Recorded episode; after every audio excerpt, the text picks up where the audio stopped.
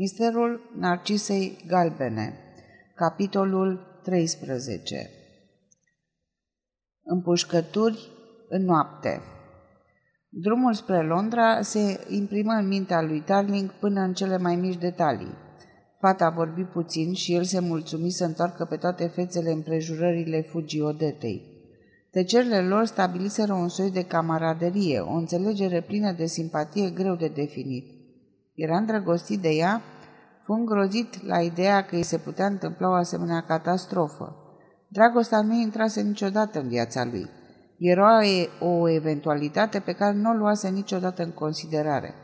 Cunoștea bărbați care se îndrăgostiseră fulgerător, tot așa cum cunoștea bărbați care s-au îmbolnăvit de malarie ori de febră galbenă, fără să se gândească la posibilitatea de a-i se întâmpla și lui așa ceva. Era timid și retras. În spatele măștii sale dure avea o lipsă de siguranță pe care nu i-o bănuiau nici cei mai intimi prieteni. Așa că ideea că s-ar putea să fie îndrăgostit de Odet îl turbură, fiindcă în modestia lui nu și îngăduia să creadă că pasiunea lui ar putea fi altfel decât fără speranță. Nu putea concepe că o femeie o să-l iubească. Prezența ei îl atrăgea și l alarma în același timp. Cu toate că avea un mandat de arestare în buzunar. Știa că nu se va servi de el și că Scotland Yardul nu o va ierta, fiindcă, deși ei făcea adesea greșeli grave, poliția nu era încântată să fie făcute publice. Drumul îi se păru prea scurt.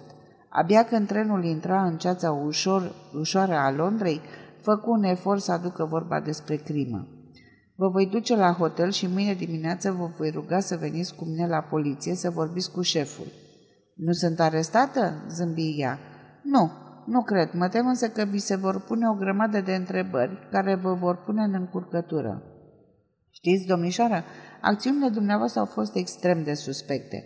Ați pornit spre continent cu un nume fals și nu e nicio îndoială că crima s-a comis în apartamentul dumneavoastră. Ea se crispă. Vă rog să nu vorbim despre asta. Era Penibil pentru Darling să mai insiste, însă știa că va fi supusă un interogatoriu condus de oameni mai puțin interesați de sentimentele ei. Aș vrea să fiți sinceră cu mine. Sunt sigur că v-aș putea scoate din încurcătura asta. Domnul Line mă detesta.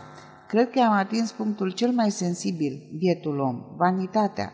Ați văzut ce bandit a trimis la mine pentru a mă acuza de furt. Darling în cuviță, l-ați mai văzut pe Sam Stay? Cred că am auzit vorbindu-se despre el. Știu că Line se interesa de el și că acest răufăcător îl venera. Domnul Line l-a adus odată la magazin ca să-i dea o slujbă, dar el n-a acceptat. Line mi-a spus într-o zi că Sam Stay ar face orice pentru el. Sam vă crede vinovată de crimă, îi spuse Tarling fără menajamente.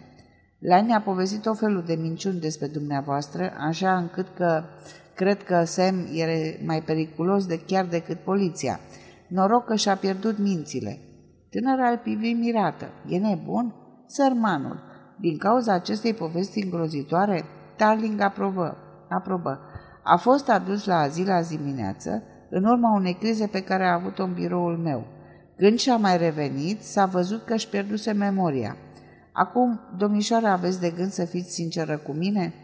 Ea surâse cu tristețe. Mă tem că nu voi putea. Dacă vreți să știți de ce mi-am luat un nume fals sau de ce am încercat să fug, nu vă pot răspunde. Am avut un motiv serios și pot avea un motiv și mai bun ca să fug. Era să zică din nou, dar se opri. Tarling și așeză mâna pe cea a fetei. Încă de când v-am vorbit despre crimă, am văzut după surpriza și agitația dumneavoastră că nu sunteți vinovată, zise grav. Apoi doctorul a descoperit un alibi inatacabil. Însă aveți aerul că știți cine a comis crima. Ați vorbit despre un bărbat, îmi trebuie numele lui. Asta nu o să vă o spun niciodată, răspunse simplu. Dar nu înțelegeți că puteți fi acuzată de complicitate fie înainte, fie după crimă? Nu vă dați seama ce ar însemna asta pentru mama dumneavoastră? Ea strânse ochii ca pentru a lunga o eventualitate penibilă. Nu mai vorbiți despre asta, vă rog, domnule Tarling. Faceți ce doriți. Lăsați poliția să mă aresteze, să mă judece sau să mă spânzure, dar nu așteptați să vă spun mai mult decât mai mult, fiindcă nu o voi face. Darling, descurajat, se ghemui pe locul lui și nu mai scoase un cuvânt. Whiteside îl aștepta la gară cu doi oameni. Darling îl luă deoparte și îi explică pe scurt situația. În asemenea împrejurări, încheie el, eu n-aș aresta-o. Whiteside fu de acord. E imposibil să fi comisia crima. Presupun că mărturia doctorului e solidă. Absolut. De altfel mi-a fost confirmată și de șeful gării, Ashford, care a notat ora accidentului și care a ajutat la scoaterea fetei din tren. De ce și-a luat numele de Stevens și de ce a părăsit în grabă Londra? Darling făcu un gest de disperare. E un lucru pe care tare aș vrea să-l știu. Domnișoara refuză să explice. O voi duce la hotel și mâine o voi conduce la Scotland Yard. Însă mă îndoiesc că șeful o va putea face să vorbească. A fost surprinsă când i-ați vorbit despre crimă? A menționat vreun nume? Darling ezita, apoi minți. Nu. Era tulburată, dar n-a pomenit niciun nume. O conduse cu mașina până la hotel liniștit, la un hotel liniștit ales de ei. Ceața se îndesise și nu le fu prea ușor să ajungă. La hotel așteptă până o văzui instalată confortabil. Nu știu cum să vă răsplătesc pentru bunătatea dumneavoastră, zise ea. Dacă v-aș putea face sarcina mai ușoară, aș face-o, adăugă cu o crispare de durere. Încă nu pot însă înțelege ce se petrece. Totul mi se pare un vis urât. Aș vrea să uit. Ce ați vrea să uitați?" întrebă Tarling. Nu mă mai întrebați. Vă rog, nu mă mai întrebați. Tarling coborâ scările îngrijorat. Lăsase taxiul la intrare și spre mare sa surpriză văzu că acesta dispăruse. Îl întrebă pe portar ce s-a întâmplat, fiindcă nici nu-i plătise cursa. Taxiul dumneavoastră, domnule, nu l-am văzut plecând. Mă duc să mă interesez.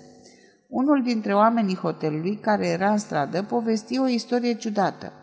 Un bărbat apăruse din ceață, plăti cursa și eliberă șoferul. Martorul nu i-a văzut fața. Tot ce a văzut a fost că individul o luase în direcția opusă celei în care plecase mașina. Darling încrută sprâncenele. Curios. Puteți chema altă mașină? Mă tem că va fi greu, vedeți ce ceață e, mereu e în zona asta. Darling reteză dizertația meteorologică și încheie haina și se îndreptă spre stația de metrou cea mai apropiată. Hotelul se afla pe o stradă liniștită care la ora aceea era pustie, iar ceața o făcea să pară și mai părăsită. Darling nu cunoștea prea bine Londra. În ciuda ceții, distingea halourile vagi ale felinarilor și dibuia totuși direcția. La un moment dat auzi pași în urma lui. Era un zgomot ușor. Se întoarse brusc. Instinctiv ridică mâinile și făcu un pas în lături. Ceva l atinse și căzu cu o bofnitură pe trotuar. Un sac cu nisip, zise, aruncându-se spre dușman. Adversarul sări înapoi. Se auzi o detunătură asurzitoare și Tarling, care îl prinse pe inamic de gât, slăbi un pic strânsoarea. Detectivul mai mult simți decât văzu un pistolet îndreptat spre el. Puse în practică una din lecțiile profesorului său japonez. Se auzi o nouă împușcătură.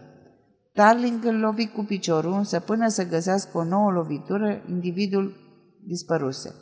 Mai apucase să să-i vadă doar fața palidă și răzbunătoare. I se păru că știe cu cine are de a face. Ceața îl împiedica să o ia pe urmele agresorului. Auzi din nou pași, dar nu era decât agentul de poliție atras de împușcături. Nu se întâlnise cu nimeni. Probabil că a luat-o în altă direcție, zise Tarling scurtând ceața. Agentul de poliție încercă să descopere vreo urmă folosindu-și lanterna. Nimic, domnule, zise în sfârșit, decât această bucățică de hârtie roșie. Tarling o luă și se apropie de un felinar. Era un mic dreptunghi de carton roșu pe care se aflau patru caractere chinezești. El a atras nenorocirea asupra capului său. Același cartonaș, aceeași inscripție.